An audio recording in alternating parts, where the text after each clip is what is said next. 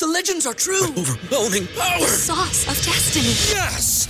The most legendary sauce has arrived as McDonald's transforms into the anime world of WickDonald's. The greatest flavors unite in all new savory chili McDonald's sauce to make your 10-piece Wick Nuggets, fries, and Sprite ultra powerful. Unlock manga comics with every meal and sit down for a new anime short every week only at WickDonald's. Ba-da-ba-ba-ba, go! At participating in McDonald's for a limited time while supplies last. At Highland, we're all about celebrating little wins and little ways to innovate digital processes. There's no customer pain point too small for us to help with. Maybe that's why more than half of the Fortune 100 looks to Highland to connect their content and data, improve processes, and turn little efficiencies into big wins for their customers and clients.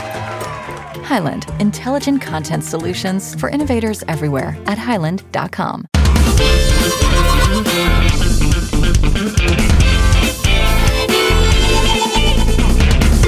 everybody, welcome to Three Fat Truckers. We're your hosts. I'm Bill. Joining me, as always, are my two fantastic co-hosts, Dave and Steve. How's it going, Steve? Oh, you're supposed to go to Dave, man. I was ready. it normally would have, but uh, he. Uh, I'm Dave- doing great.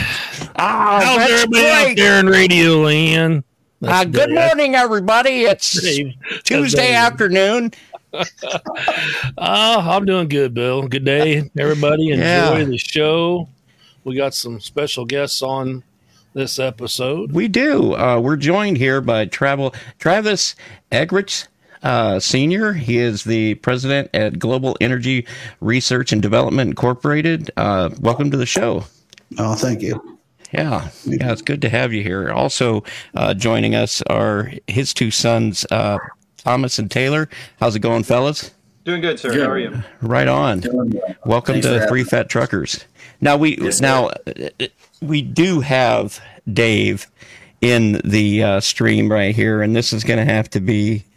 If you want to get the full value out of this episode, folks, you're going to have to go to the YouTube because that's the only way you're going to get anything out of Dave. Uh, D- Dave is the quintessential uh, Generation X '80s child that was better seen and not heard, and we're just going to see what one of these episodes sounds like without his voice on it. I reckon it'll take about ten minutes from start to finish. Uh, I don't know. He'll be pushing buttons trying to get it to work, I bet you. God, we're gonna fuck with him so hard. It's gonna be so hard. Oh, fellas. Uh, we met Travis last year, first time, now we're at Louisville at the MATS Show. Speaking Yeah. of MATS Show, when is that this year, Bill? uh, the Mid America Trucking Show is uh, March twenty first, twenty second, twenty third at the. Uh, what's that? Louisville, Louisville Convention Center. Yeah, Lou- Louisville Convention Center. Louisville. And Louisville, did I say it right? Did is it Louisville or down. Louisville? Louisville? It's, it's always Louisville. Louisville. Louisville? Okay. That's the way they all say it down here. It's Um, they say yeah, some be- other towns sort of weird too. be there. When you read it, and be it should be Louisville, right? I bet there ain't a single person down there that says Louisville. If I bet they get they that- Look at you and say, "Yankee, go home." How you you must not be from around here talking like that. Pretty much. But anyway, at the truck show last year, our neighbor, our booth right next door to us was Mr. Travis here, and he had a pretty awesome product. We interviewed him. He was our first interview last year, and we had some technical difficulties and was never never able to get the interview out there. So we're really glad to have you back. I know it's it's, it's almost been a year, but we'd have caught you at the next show, I'm sure. We appreciate it. We appreciate you. We, we had fun. Oh I'll yeah, you, I, I laughed so much. you had the scooter. I didn't. I didn't rent one of them. I'm gonna bring my own this year though. There you That's go. the way to Smart. That's the way Well, to do it. It was a fantastic conversation. I, I remember, and just I just also remember being so nervous that whole time because I, I just I was so He's scared of his it being. Yeah, well, I mean that was the first interview we had ever done, and I was not aware. We didn't take any time to test the equipment as well as we should have. Full disclosure, Yeah, yeah. we are light years ahead of No, don't don't say that. of You'll all of that. Now, oh, I can I can say that we're ahead of that because that was that was setting the bar awfully low. Yeah. But uh, Well, we had I- fun. That conversation that we had, had it, you should have been there, right? It was Everybody fantastic. live because it was a great, great conversation. We had fun. I know I laughed a lot. You guys are, are, yeah, I don't know. You guys are. that was back when there was three of We're- us. We're Steve. different. We're different. Yeah. Oh, that is that the word we use? The one now? that's always chatty is sort of quiet. So, and I know he's just it's driving him nuts not to be able Oh, it's to gotta be type in. He's gonna get pen and paper and He's gonna And keep write it down and hold it up. Might up. as well keep trying, Dave. there you go. That's what I'd have done in the first place. So yeah, Oh. Travis, give it. While we're here, you know, everybody out here takes watches and stuff here because we got so many millions and millions of viewers. But uh, you know, we're up here on the 83rd floor of the uh, what building is this, Bill? This is uh, well, we're on the 13th tier of the 80,000 square foot There we go. uh, studio, recording studio. Yeah, Go ahead. recording in front of a live studio audience. if you feel like it or if you're up to it there give us a rundown on what your company does and like the the product that you was uh, promoting there at the truck show Oh, you're gonna have to come. Yeah. him. what Sound the like- hell was that you got a dog The bear. Yeah, a he's crazy. he- he's kind of like a. i thought dave Come here. Like, like Come here. i'm like what the hell's he because he's got a board that he can push weird shit on yeah, he does, throw that dog and thank God for that. Oh man, that's too much. Oh. oh you're Go ahead. Go ahead, Travis. No, uh, no, the, the the boys the boys work with me. Uh, now, if there's one that's not here, but the boys work with me. We've had a a, a, a chemical company or fuel additive company for oh the last thirty some years that uh, I've had, and I've I've been in the in the industry for all that period of time, and uh, you know, like we'd spoke at, at Mid America about how I got into the into the chemical or into the additive industry was through my father, and my father was a trucker. A number of my family is in the trucking industry, and and um, back in the early '70s, in jail out there west of North, out out west of uh, Minnesota, western Minnesota, uh, eastern North Dakota in the winter. And anyways, he lost the. He, he, he just about froze to death. He just about killed him. And uh, in doing so, uh, years later, it kind of drew my interest when I went to work for a for an analytical group and a chemical company that they put me in charge of cold weather fuels. And I said, I'll take it. I get to go back home once a year, you know, January 15th to February 15th in northern Minnesota. Just fantastic time. and uh, and I tested fuel. It was a great time. But the thing that I was doing is I was learning about the operability of these fuels. And in doing so, that led us into manufacturing and then also uh, continuing on to look at the different parameters of needs for fuel. And it, it's, it's grown over the years. So the boys have all taken part. And, um, and it's uh, been kind of a personal uh, push through this whole campaign. I've got to a point now that the boys do a lot more than what I'll I do anymore. But at the same time, uh, it's been quite a journey. It really has. I've made a lot of good friends. Uh, I've I've uh, spent uh, you know you know I was sitting here. I was talking to a customer just a couple days ago. He's been a customer for thirty years, you know, and uh, you know, I got to give thanks for the idea that he just took the time to even still, you know, do business with us. But at the same thing, it's it's it's uh, relationships you build, friendships you build. Shoot, uh, it, it's uh, it's it like I said, it was quite it's been quite a journey. But the boys are taking it to the next level, and and they've got into the marketing aspect. Now, there's our been our biggest problem is marketing. We've we've gone through uh, designing and, and failures. I mean, if you're you're you're looking at one of the biggest failures you'll ever meet, I, I know how to screw stuff up so much. and uh, but you know, you you try it, you try it, you try, you try, and you get frustrated, and you try, and then when you've given up, and you just say, there's nothing going to work for this stuff. Somehow something comes together and it works. And, uh, you know, like Mid America has been a benefit to us too when we were over there because uh, that, that brought different companies to us. Uh, and uh, in fact, some of the General Motor reps came and seen us there, and that's how we picked up GM. And uh, uh, we do some stuff with the Department of Defense, and and all this all this uh, uh, has been a lot of fun. I mean, th- there's there's been times that you get frustrated and things, but overall, it's been interesting and and it's beneficial to the truck driver, and it's beneficial to the consumer if they want to learn. And the boys can teach uh, and educate and supply information to to different groups if they want to pick up on really the operability issues of fuel today.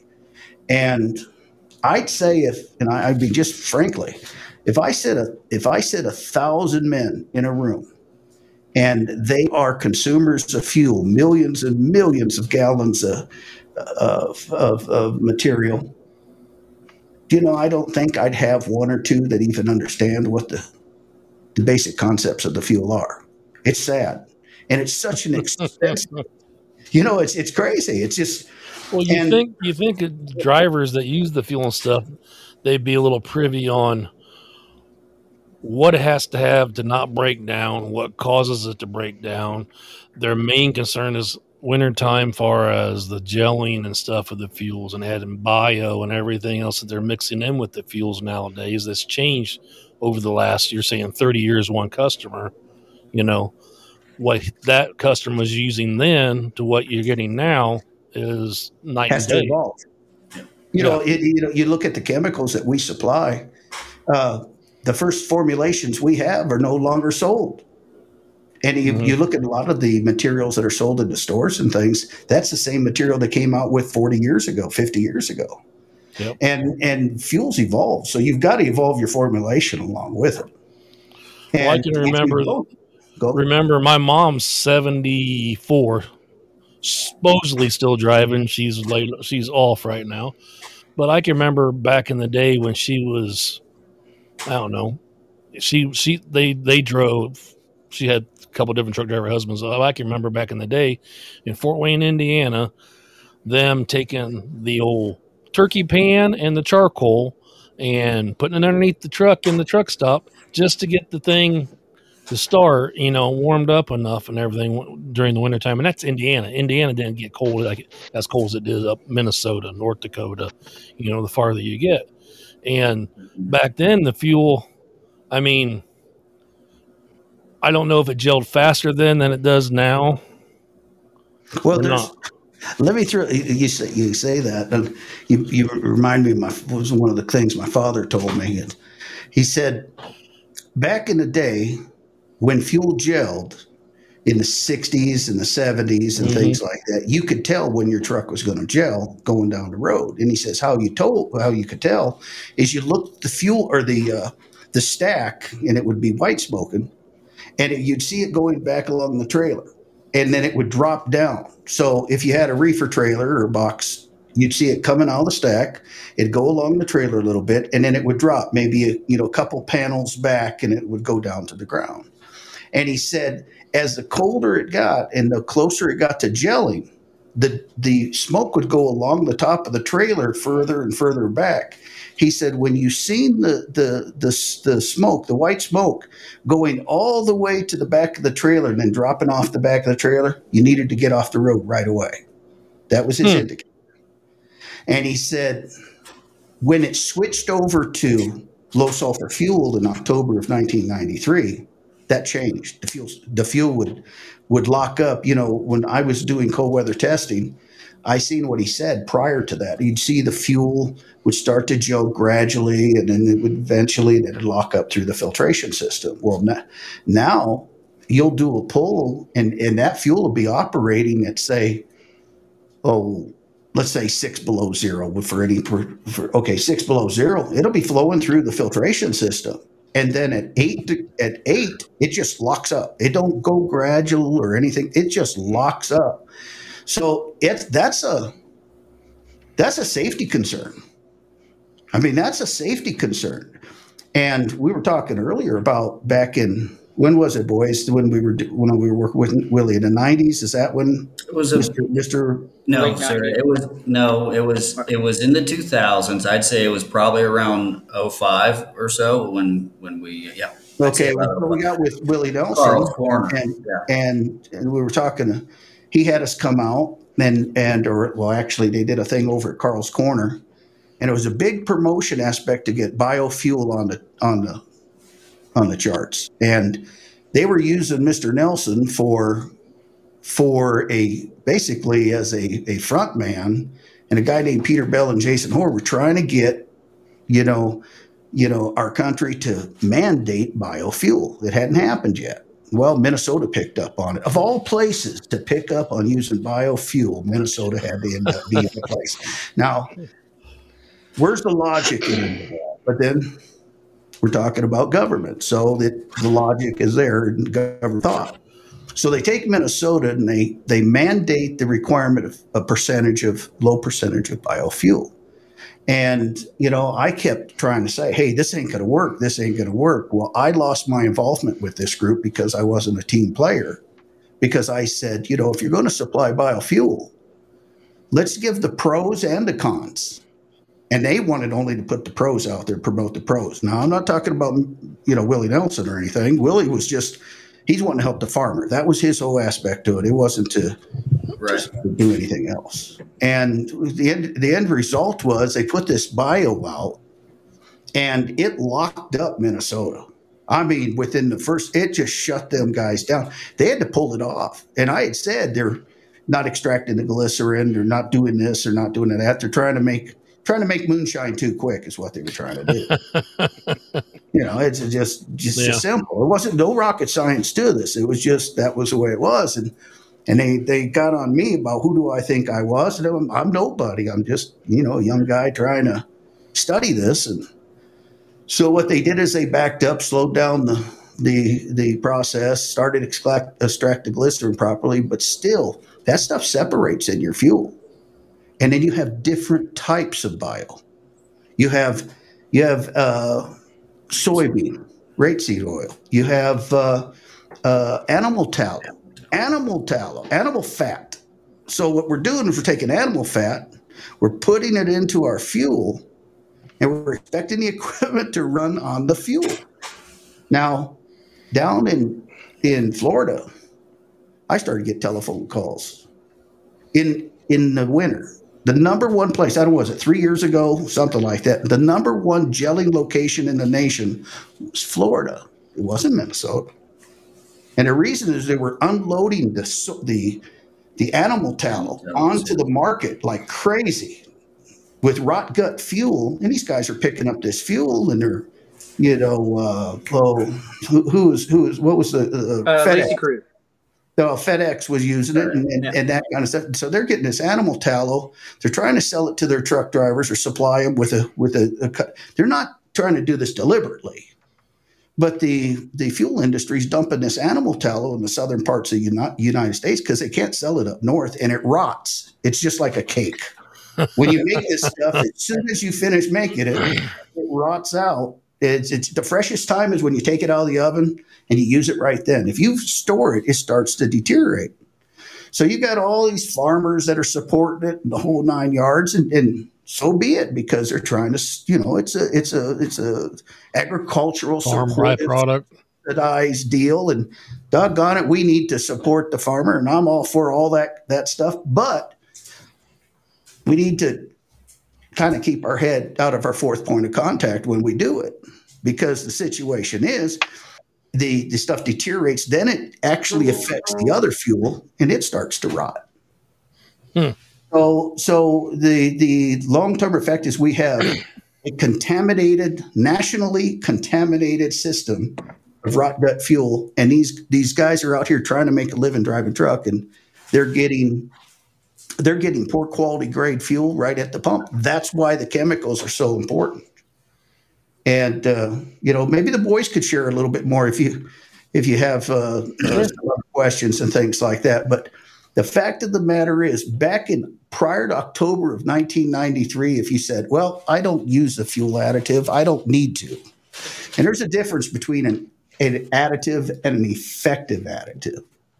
But the, the thing is, prior to October of 1993, 1992 area and stuff like that, you could get away with it to a certain degree.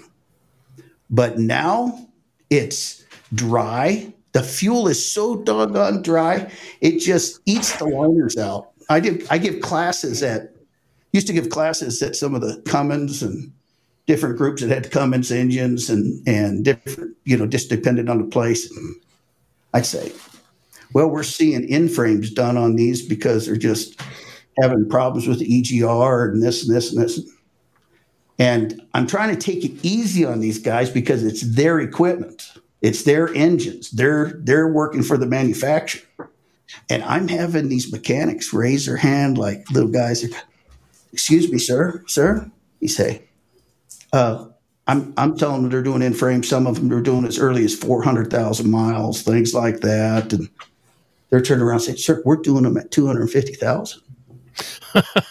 you know, and, and I'm going, how do you do that when in in 1970 you could plan on taking a 3406 uh, you know you could take even a an, an 8v92 two cycle engine and run it down the road and get 100,000 miles or excuse me a million miles out of it. At 900,000 miles you're taking a taking a an 8v or a 3406 you're going hmm who's going to be doing the in frame for me when I hit a million miles and you could even continue on but that was your maintenance threshold where you stopped freshened up the engine and did that can you imagine we've progressed to having even more perfected fuel delivery systems, better burning, cleaning, cleaner types of, of combustion we're, we're putting out there, all this emissions aspect. And we have engines that are going down at four, 500,000 miles. It's not acceptable. It's just going completely in reverse. And hmm. you can you can fix that by preventive maintenance and proper maintenance, but is some of that, do you think, due to like um, costs, cost cutting in the refinement process, and and just uh, cheaper raw materials? metal conditioner in. There's Dave. Oh. Yeah, hi Dave. Uh, hi guys. Welcome. How are you? I'm doing wonderful. Welcome to Three Fat Truckers, Dave. It's good to see you. Good to hear you. Yes, sir. I've been hearing you guys, so I, I'm up to what you're going. But uh, do they still well, put metal conditioner in the fuel like they used to? Metal conditioner? Yes. What kind of metal conditioner? What do you mean? Like back in the day, we used a lot of it in racing uh, under Tripex or. Uh, well, you're talking that. about more of a lubricity package, right? Is that what you're, you're right. asking me about? Right. Well, that's. But I heard they were putting it in fuel too to try getting the mileage well, up. No, here we've we've really run into a crossroads here with with the fuel industry, and and it's. Uh, I mean, this is this is really if, if there's something that I could share that be the most important thing I could say is that the consumer of fuel, the consumers of fuel, need to truly open up their eyes and really get proactive and understand what they're buying.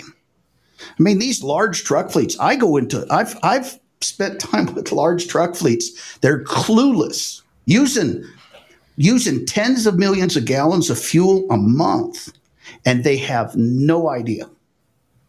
And the fuel jobbers and the fuel suppliers, they're trying to supply whatever is the standard, whatever the ASTM standard is, that's what they're going to do, and that's what they're required to do.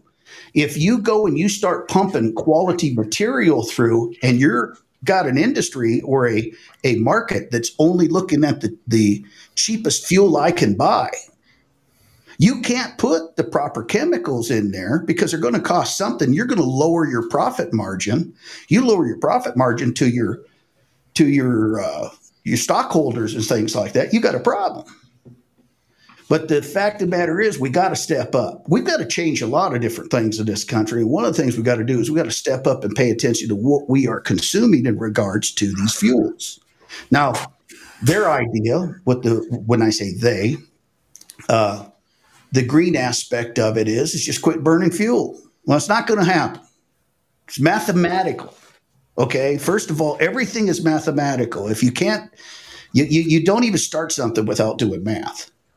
But the, the idea that we're going to keep making a poor quality fuel or allowing a lower quality fuel out there, what we're doing is we're actually hurting equipment and the, the end user to where he has to take and buy more parts, repair things more. So what's that? That's that's using materials and items that we wouldn't have to do if we had an efficient burning fuel industry. So you're having to add more and more material to it to make it an effective combustion. Lubricity is what you were talking about. If you don't have lubricity, you're just gonna you're just gonna dry screw out your liners. I mean, just think about it. You, you'll have a guy. I have people come up to, you, well, Travis, I've got I got a million five hundred thousand miles in my truck, and I haven't had to do a thing to it. When I listen to them a little while, and then it starts getting into, I find out this, I find out that. Mm. But you got to remember, you've run a million five hundred thousand miles, but you've lost a half a mile or three quarters of a mile to a gallon in its performance over that period of time. And you take that and calculate that into the lost performance of that equipment, and you could have bought yourself a house with the fuel you've you've lost, with the or the fuel that you've consumed. Mm-hmm. It's just it's just something that we've got to focus on and pay a little bit more attention to. And the gimmick is the additive industry, and I've sat in these boardrooms back years ago many years ago. And I've had these cowboys walk in and sit down at the board table. And I'm one of the guys in the panel that are sitting off to the side. And they want to make an additive. We're going to make an additive. We're going to make the best additive in the world. And they come in and they find out what it's going to cost to make that material. And then they say, oh, well, shoot, bean counter sitting in there. You got to have your bean counter at those meetings. The bean counter, what if we cut it back 90%? The effective dosage 90% and put filler in there. And then what we'll do is we'll spend that money that we were going to spend on marketing. Now these guys are smart. Now I'm not saying they're stupid. I'm saying I'm saying the dumb one you're looking at right now. because what they did is they figured out we come back and we cut it back and we cut it all the way back to being nothing but watered down 3.2. And what the end result turns out to be is what we're going to do is we're going to come back in two or three years at and put our money in marketing and, and when it when everybody starts to know about product but we're going to just we're going to make it better. We're going to come out and say hey it's new and improved. Well yeah. how can it be new and improved? There's no such thing. So the, the point i'm trying to say they come out and they say that but two years go by three years five years ten years they're if the marketing is done properly they don't have to improve it and that's what we have available in the majority of the market today. I'd say oh. if you was to, to look at the true chemical stimulating industry, 95% of the additive industry is ineffective. Are we just not refining fuel good enough to what we need just to try making it cleaner? That's yes. what we're doing. It's one of the reasons. That's one of the reasons. Also, it, it depends on the base crude. See, you start with the crude. Like when you take, you know, a, a probably one of the poor uh, uh, fuels for cold weather operability is the stuff that comes from from uh, Valdez or comes from you know Alaska. That That's why they send so much of it to China. Most of that fuel go or not China. I apologize. I apologize to Japan. That's where it used okay. to go. What they do with it now, I don't know, but the majority of it would go to Japan. But when I was working on some Chinese fuel up in northern China, I was looking at that, and boy, every, they were having problems with with gelling and this issue and that issue. I was looking at it, and everybody said, "Oh, it's a terrible fuel. It's a terrible fuel." Well, it was a terrible fuel for for cold weather operability, but the the material because it had so much paraffin in it. Which what is paraffin? Paraffin is the energy right. of the fuel. And so right. since it has energy, it's a good fuel. It's just not a good fuel for cold weather operability. Is that why they say Saudi Arabia's fuel is a cleaner fuel or a better refined fuel? I can't answer that because I don't. I it. By the time I see some of these fuels, I, I can't give you an answer to all of it. Uh, different fuels, different refineries, different hydrocracking processes, uh, different uh, uh, management of how they're going to re- to to crack that fuel. Uh, that takes place, and then when they start pumping it through the pipeline terminal, the other thing that they've started to allow many years ago, many years ago now, this has probably been 50. Oh man, time goes by, you know. it sucks I getting know. old, don't it, Travis? Thirty years, thirty years ago in the nineties. You know that, not That's the why I go seventies. fishing. That's why I'm going fishing. I don't want to anybody anymore. But the, the, no, the, the, the, the thing was, uh, back in the 90s, early 90s, we would get a couple calls a year on microbial issue. Okay, couple a year. Now, take today, and that's the majority of the calls every day. Hmm. Okay. Yes, sir. So, microbial, where does the microbial come from? Now, the microbial comes from primarily the idea that the Department of Agriculture, and I know some good guys over there, but I know some other ones too. But the, the, the, the idea of the Department of Agriculture, the Department of Agriculture is actually, they get their marching orders from the majors, you know, your fuel majors. And they're usually on most of the panels, and they're closed door panels, things like that. They won't let me in anymore. so I'm, I'm, I'm, I'm the bastard. So Yeah. the uh, not a team player. So so the the thing is, what they do is they give an allowance by through ASTM, through the Department of Agriculture at ASTM and weights and measures, that they allow more water in fuel. And then when you have biofuel added to fuel, they even allow more water at the ASTM standard because if they had to extract the water, it'd be a nightmare to extract all the water out of the bio. So now you have a huge amount of water in our fuel. Now it's minute and in, in basically, in, if you think about it, but there's still water in here. What does water have? Water has oxygen. And what does a living microorganism need to survive? Needs oxygen. So here you got this bug. It's just a floating around in there, and its food is the paraffin of the diesel. It eats the wax. It eats the paraffin, the, the energy of your fuel. Now it's not killing the fuel all down. Don't miss. Don't let me miss, draw a picture like that. But what it mm. does is it eats the paraffin, and then its byproduct. Guess what? This byproduct is water. Now, if you've ever seen them have They're a, pissing in the fuel, huh? there you go. So so if Pretty look, much. and then they split. Damn into bugs pissing in my fuel. Right. Yeah. It's, so if you look at oil spills like they had off the coast, what do they use? They use a microbial. They dump it on the oil and it eats the oil and then it puts fresh water. We'll look back there in the bayous and stuff like that.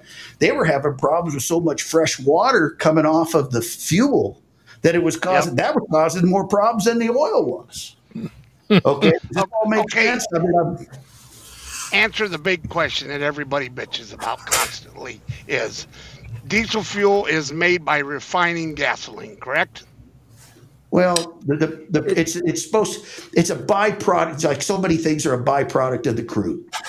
Right. Okay. And they say, well, we're refining gas. Why is diesel fuel so expensive if they get it from refining gas?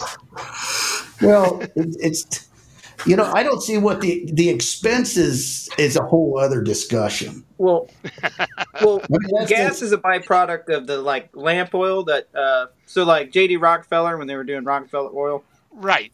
his byproduct was the was the gasoline and everything like that. So it d- depending on the certain temperature of that Mm-hmm. you refine crude at determines whether it'll come out as propane during the different processes and everything Right. like that. It So- just depends on the flash point of all of them too, to how what grade you're gonna get.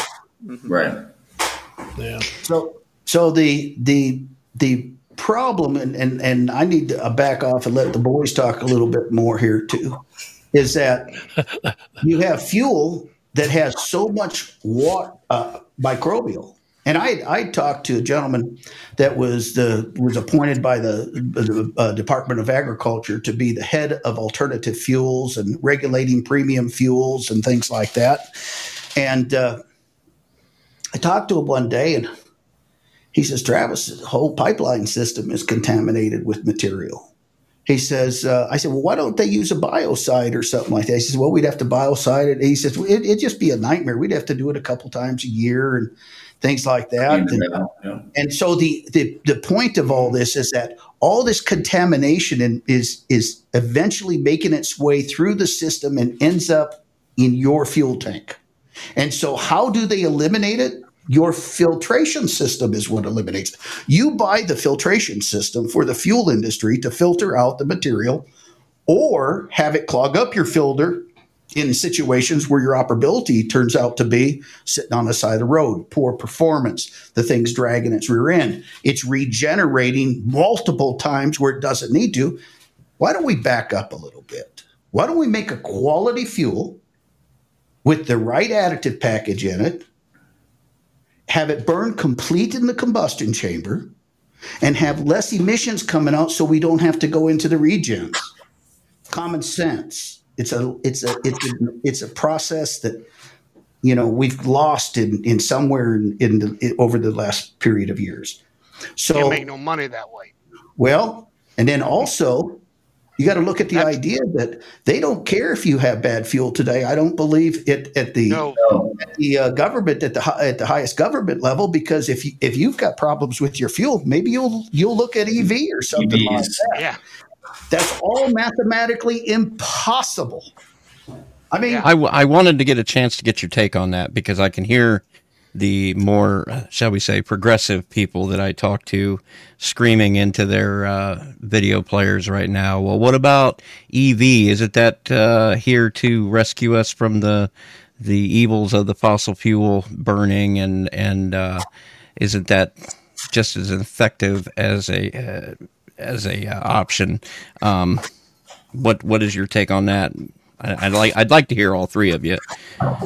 Well, well let, where, me, where does all the raw materials for the batteries come? Where, where's your lithium come? Where's yeah, that mined yeah. from? Who mines the lithium yeah. and the cobalt? and where do those have to be to sent to get refined to be even put into batteries? They got to be sent halfway across the world just to get refined. Then they got to come halfway across here just to get turned into batteries. Then they got to get sent all the way down to the car manufacturers to get even be put in the cars. But, and uses fresh water. Yeah, wait a second. Wait a second. Wait a second. Let me let me throw this in, and you guys can debate this. EV. There's nothing wrong with EV. I, I don't have a problem with it coming out with EV. You know where EV is going to come into play when they put it on one of those rockets over at Cape Canaveral, and they send that car over to Mars, or they do whatever because they don't have the ability to have fuel on that particular area. So they have right. to use the, the cells to be able to be uh, bring in the energy and things like that. But when I was in, for example, Alaska, and I'd go up there, you'll see places where there's, for example, a windmill out in the middle of nowhere. There's no power lines. There were no power lines for 150 miles. So that makes more sense. You can't run a, a power cord 150 miles, so you're going to use some other alternative energy. Is mathematically here again is the math part Simple math, no rocket science. It's the math that you take and you apply it to using that I can make this amount of energy for this cost so that I can sustain what I need to at this X location. However, if you're talking about putting a windmill next to a power dam at Kentucky Lake, you're an idiot. You're an idiot we have a running joke going because you know they're building that new battery plant down there in Tennessee, or it's in Kentucky, right there. Uh, I think it's in Tennessee. Is, that, Bill? is it in Tennessee? no, now you Saturn, got me thinking. Saturn no. plant used to be. Yes, the the new one they're Columbia. building. Big old place. Yeah. It's where's, it, where's it by? It's right there off of 65, right after you. It's probably about 55 miles south of uh, Louisville right there. That is Kentucky. It's before yeah. You get to, yeah, it's before you get to Bowling Greens, and it's funny because we keep calling it Kentucky's next. you know where I'm talking. At Parker, our purpose is simple. We want to make the world a better place by working more efficiently, by using more sustainable practices, by developing better technologies. We keep moving forward with each new idea, innovation, and partnership we're one step closer to fulfilling our purpose every single day. To find out more, visit parker.com/purpose. Parker, engineering your success. About Yeah. yeah, we're calling it Kentucky's next um, Flea market. That's going to be the, Yeah. their next it's flea going be market the largest location. flea market. That that whole thing is going to crash and burn. Part and- By the the- way, if you're going to send a battery car to the moon, how are you going to get that on uh, through the luggage? Because they check your luggage. They won't let you put them batteries in your luggage now. you know, Well, is that a carry-on or what? and these two these two guys haul a lot for a company recycling company omnisource and you talk to a couple of the big wigs at omnisource and they uh recycle i don't know how many cars a year scrap turn and they turn that metal into something else and one of the guys was saying with all these new electric cars it's going to cost them the person that owns it won't be getting paid for the car. They'll be paying to scrap the car because it costs so much to recycle those batteries. Yeah, to take the a lot of battery out. Yeah. That's And, I mean, that- that and he goes, it's pretty much you're going to see them just abandoning them on the back of a side road when they do t- finally take a crap. and my not oldest to pay to get boy, them. my oldest boy made a comment not long ago, and I thought it pretty much sums it up. Um, electric vehicles did not come along to rescue the environment; they came along to rescue the auto industry. In a time when everybody started to take the environment seriously, because it's it's it's not even a half measure, is it? It's it's No. it's a show of it's a show of force you know in a world where you know that there's very little understanding and when there's when there's less understanding of how these things work then you can take advantage of of that uh, lack of knowledge. The electric vehicle will work wonderful for the suburban person that drives 15 minutes into work, 15 minutes back home, has the charger built into their house, plugs their car in. That's not the car you're going to take if you're going cross country to do sightseeing when you don't know where you're going. There's places through the cold weather, which they found out in Chicago and Detroit. Well, there there was a picture going around on. TikTok there where it had a whole EV charging station, all the little arms and the contraptions that everything where you, where you pull up to it, and it was completely underwater. Yeah. The one that gets Yeah. me is see imagine living what are you gonna do Oh. there You live in Once New you York don't charge City, your car. You see every apartment with them orange extension cords out the window down to their car so they can plug it in. It just let me, let me ask ain't you gonna work. What do you do? What do you do for uh, an infrastructure that is in a situation where, uh, for example, you have peak hours where they have to shut the shut the juice down to your your area? Oh In yeah, words, Welcome to like California. How, how would that work up there in Minnesota in the middle of winter when when people have to have their heat shut off because they have they have to have an alternative uh, they Yeah. have their electricity you know to their to their uh, uh, heating system is shut And- down while they while they use an alternative like a wood stove or another form of, of heat and they can't keep the the the amount of of of electrical energy there to support that, they're going to now tell you that you're going to be using these cars. I'm again, I'm not against it. I'm not against it. I wish I did. You know, the they've part got a lot of bugs to work out. It's impossible. now I'll, I'll get. I'm going to get in trouble here because I'm going to say stuff. So here's welcome the to my world. TMC you've come to the right place the, the technical maintenance council they had and, and in fact i was a member of t- uh, tmc and i told the boys don't sign me up anymore I thought you said TMZ. I'm like, have they been No, taking no, pictures no, of no. you?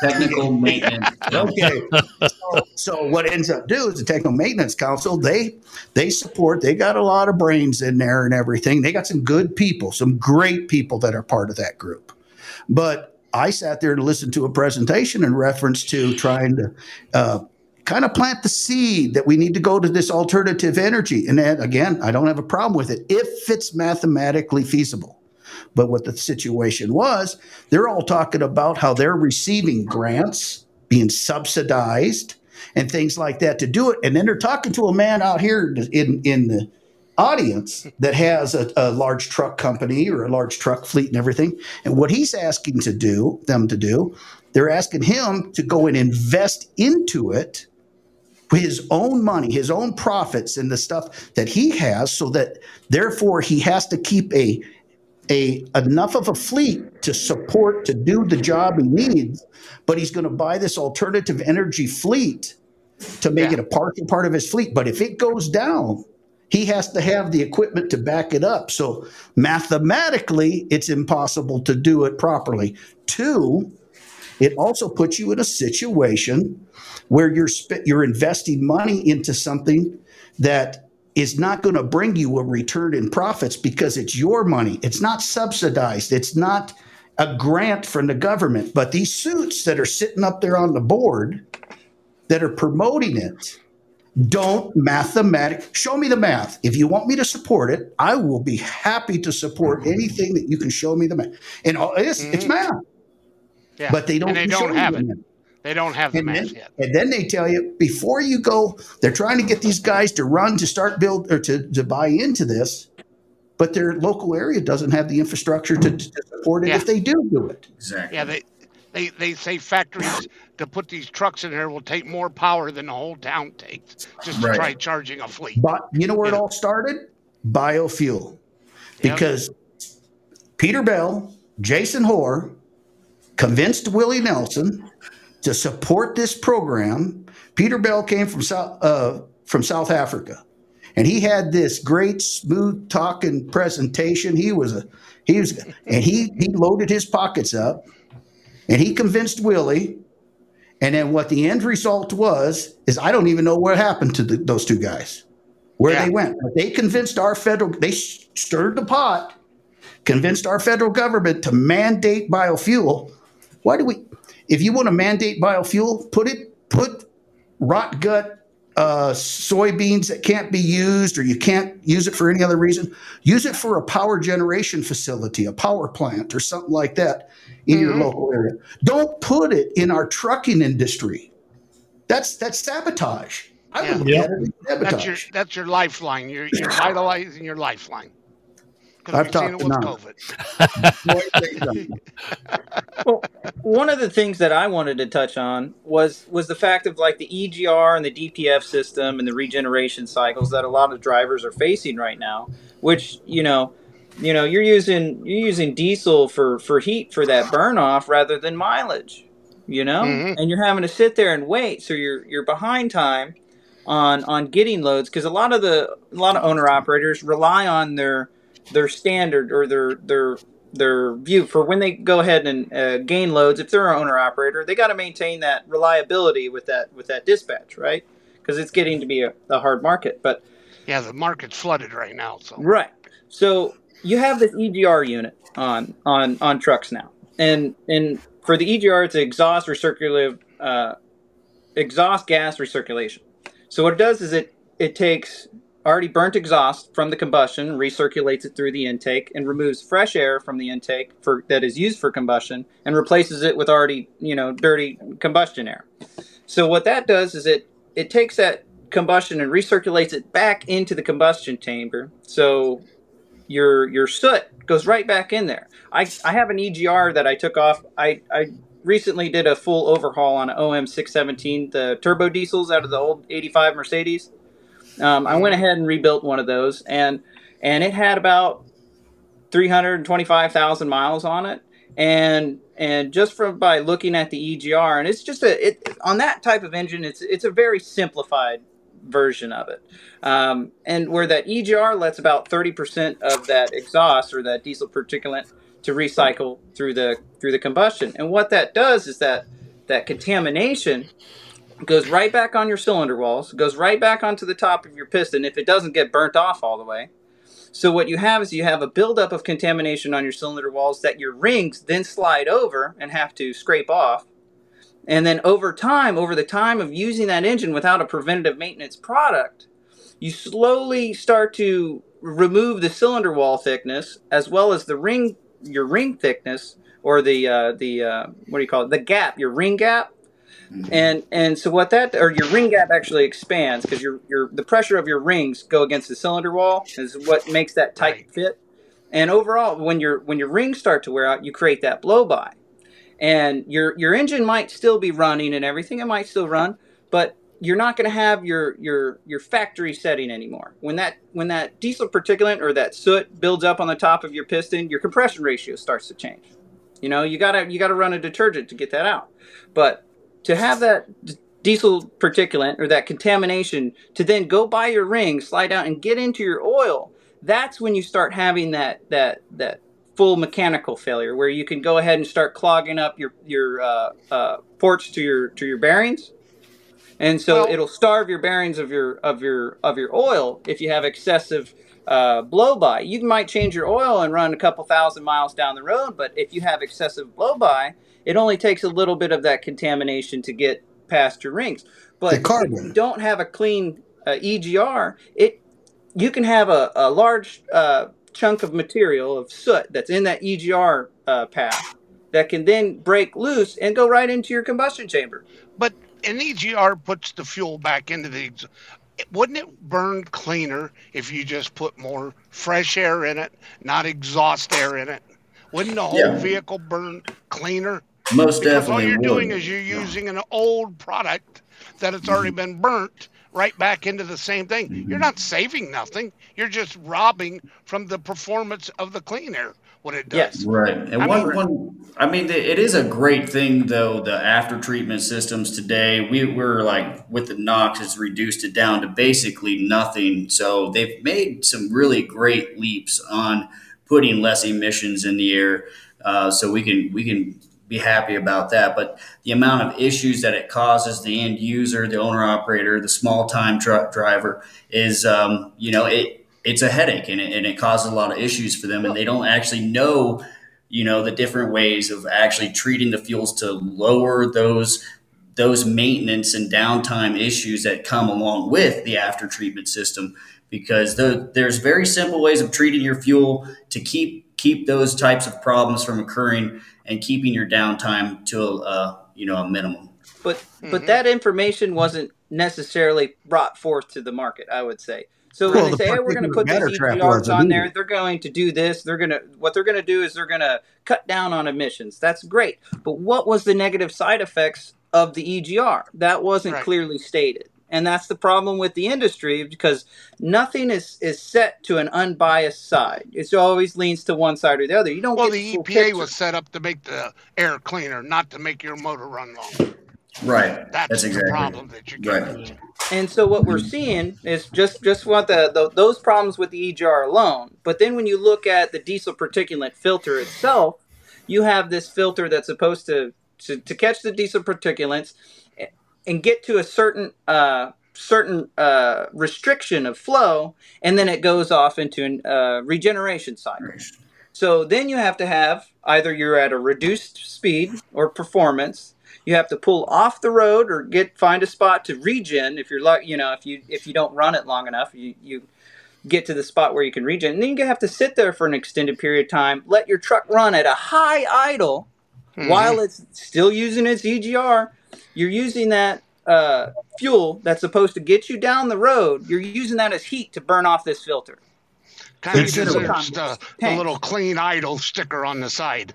Right. Exactly. oh it's clean yeah sure. Yeah.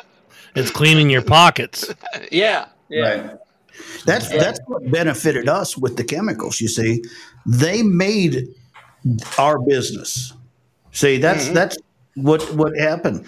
You know, my background first was racing, and when we we started with the racing years before I even got into this, you know, it wasn't into saving fuel or it was it was pounding out the um, you know we're we're putting some nasty fuel or nasty uh, air from that that fuel from from the racing, but what what has evolved is now fuel that we're working with for the for the the uh, the industry, or I, I, I mean the consuming industry, is that we have to have chemicals that combat this situation and make the fuel like we were talking lubricity. The, the fuel's so dry after they hydrocracked the fuel down to removing the sulfur. That was the first thing they did in October of '93.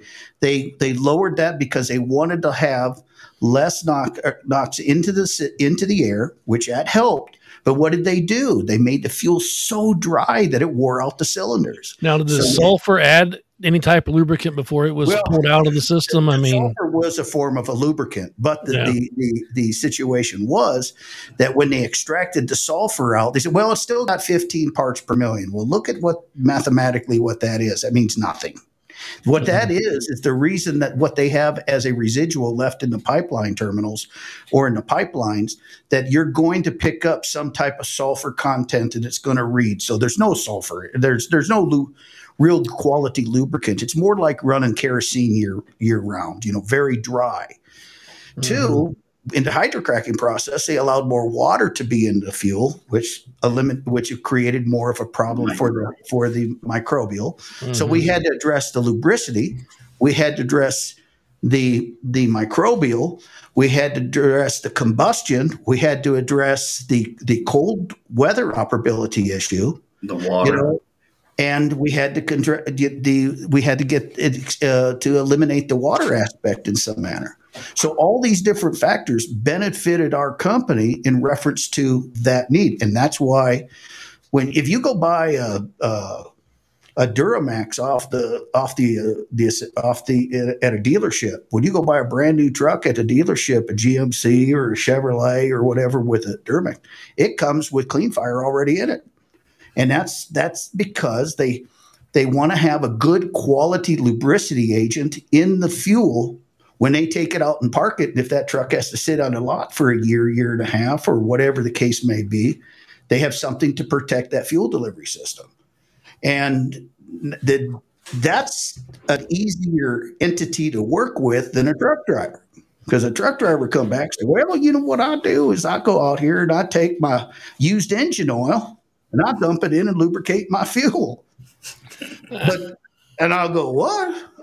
What's wrong with that?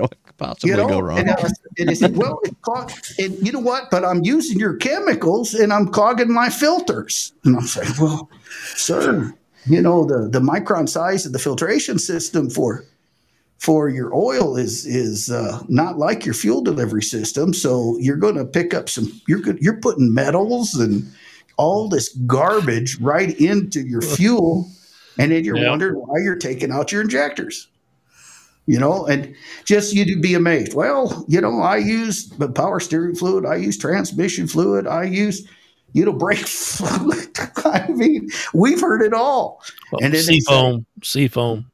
I, I never, and I've never had a problem. And then you talk to them 15 minutes for 15 minutes and you find out, well, I've done two in frames in the last six years. Now, here, here's something that's really important in, in reference to it in frames. It, that's part of business. Rebuilding engines is part of a business. Rebuilding pumps, things like that. Things do wear out. Here's the issue: we don't have parts available in this country anymore. That's the hard part. That's a fact. I, I built an engine for the, the boys, and I built an engine for the bus, and I wanted all OEM parts. So I order the parts and everything. I get ready to order parts, and I'm talking to them. They say, "Well, they're not available." I do you mean they're not available? I can get parts. I'm seeing on the internet. I can get all the pistons I want, rods, anything I want. It's all aftermarket. Well, aftermarket parts, I don't care what you say. Aftermarket parts are not the same as the OEM parts. And so you're waiting four months, six months, a year for a set of pistons or liners. It's crazy. Can you imagine? We have shops. That's that not cut- acceptable. You know, Look at this. This is how it's hurting the industry. We have customers that sell a lot of clean fire. And they're shutting some. We've got we we actually have some people that have shut down their shop there in, in uh, over in Clearwater. And I asked, I said, "What place was packed? They have all the business, very good mechanics and things. A lot of municipal, yeah. Yep, they have the municipality. And I said, "Well, what's going on? We can't get parts. We got people coming in here parking our trucks, and they're complaining that they've got their truck sitting in here for three months because we can't get parts for it. They're mad at us, and they're making making truck payments on this truck. oh, yeah. We can't do anything to it. We can't we can't charge them labor. We've got a parking lot full of trucks, but we can't get parts for the trucks that we need to get. That's a problem. yeah, that's ridiculous. So Well, Travis, it's been an hour already. Time flies when you're having fun. I'm All really right. glad you guys was able to stop in and give us an interview and chat for a while. I always enjoy chatting with you. I know Bill does too. We're gonna have We to have like you back talking with uh, we somebody on well on and on. educated on what they're selling. Yeah. Well, yeah, check the boys out if you can over at Clean Fire. And, uh, Sure will. Yeah, give us a call. Yeah, see, find us on Facebook or give us a call, uh, and um, we'll we'll help you any way we can. Explain explain the uh, what we can help them with. And, Fuel and if we card. could do, if we, if you guys decide and want to do a tailored show or something like that on a specific issue on fuel, I'd be more than willing to help you guys out. Sounds We'd great. to. Sounds great. We'll Um, try and put a link to you guys on Yeah. our page Real quick though, here. plug plug your website, phone number, whatever it is you want to.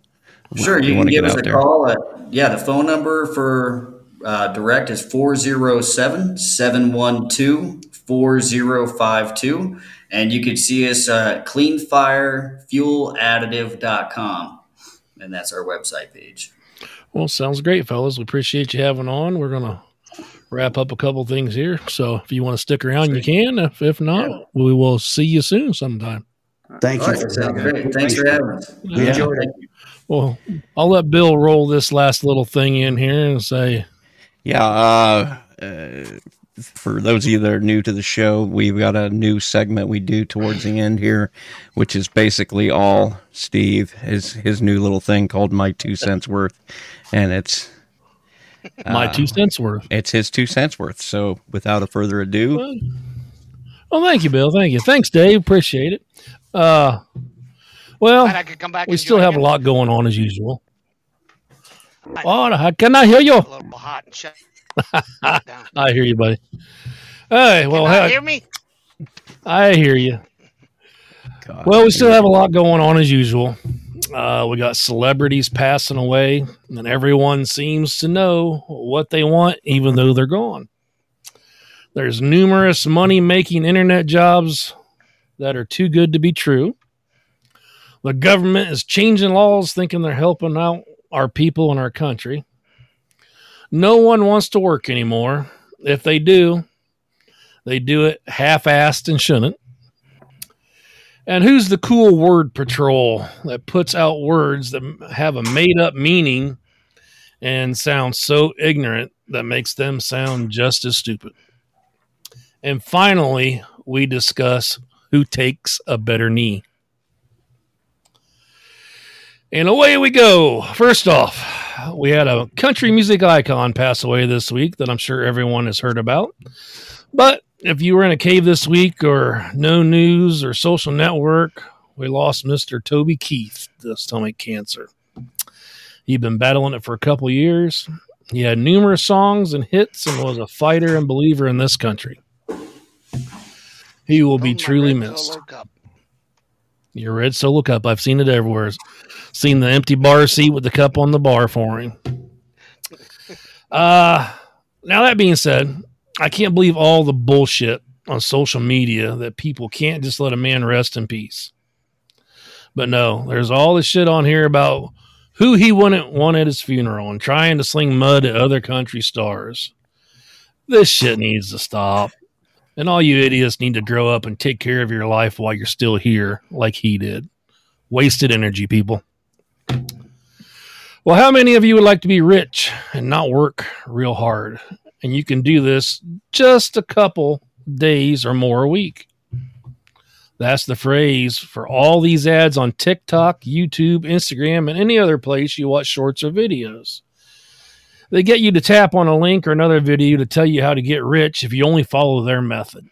There's even videos of people out there saying they did all the investigating for you and talk you into the same bullshit. it would be nice, people, but the way to make money is getting you to view their content. So just beware. Now we have the government, always changing laws to benefit them and not us. This is a subject that is endless, but I will just touch a little bit of it. My concerns are for our hardworking truck drivers out there. They change our tax laws, what we can deduct or not. They change safety regulations that were bad enough to start with. The 50 states that we operate in are all different when it comes to rules and regulations. And even though we were governed and monitored federally by the government, speed limits, weights, permits, size, and dimensions, and that's just a couple off the top of my head. They need to leave things alone and go back to some of the old rules we had. Period. Does anyone from an old truck driver want to work anymore? Dave is just in he's in depth. Look at him. Hell, it seems, I don't. It seems to me people don't want to work at all because there's too many free handouts. The people that do work, and yes, it's a certain age group, do come to work, not on time, do a half-assed job, don't care if they get fired, just go somewhere else and start another one until it happens again. What kind of work ethic was taught to these kids? Obviously, none. This one here gets under my skin a little. Can anyone tell me who's ahead of the word patrol? These new so called cool or edgy words to start to show up on the news headlines, magazines, posts on social media, and it makes me laugh that people think they're hip or in the now. I don't know if those are cool words or not. The one that see, that I'm seeing a lot is woke. Give it a rest, idiots. You're not cool or whatever term you want to use. and finally, Dave. What happened to groovy? My question to you is controversial. Are you ready? Who do you think takes the best knee? I'm ready. Colin Kaepernick? What does that mean? Tonya Harding? Or Monica Lewinsky? Got an That's my answer two that cents. one. Have a great week. Of those names, I think Tonya Harding's the only one with a sex tape, so we can. uh Uh, uh We can go Monica ahead. sucked the president's dick. Yeah, but we don't have that on film, so we can't. Well, she was on a knee. She was on both. I see. Travis up there laughing under his hand. so, who do you think took the best knee, Dave? First off, I want to I want to address Uh, the elephant in the room, and Oh, that that has to be Steve's uh, views are his own and do Oh. in no way reflect those Uh, of three fat truckers. And Yep. Write your complaints to one three hundred Merkel Press. I really do. I think they do reflect three Oh. fat truckers. Oh, I think they do. Very good. I don't agree with most of what he says there. oh well, Uh, kids, this has been a lot of fun. We're gonna wrap it up. yep. Yeah, Thanks we again. sure could. Thanks again for Telling you guys coming on. groovy We really appreciate Yeah, it. gosh, that was fun. out. Thanks for having us. We really appreciate it. I can't Yeah. use them. Yep. Dave is still Dave? forced. Dave's still up. ten I hear him seconds in the now. past. uh, anyway, we'll be back in two weeks, folks. I was here. Oh my god, we'll be back in two weeks, folks. Till then, I've been Bill. And this has been Dave. Hey, thanks everybody for stopping by. Have a wonderful week. Have a good one, folks.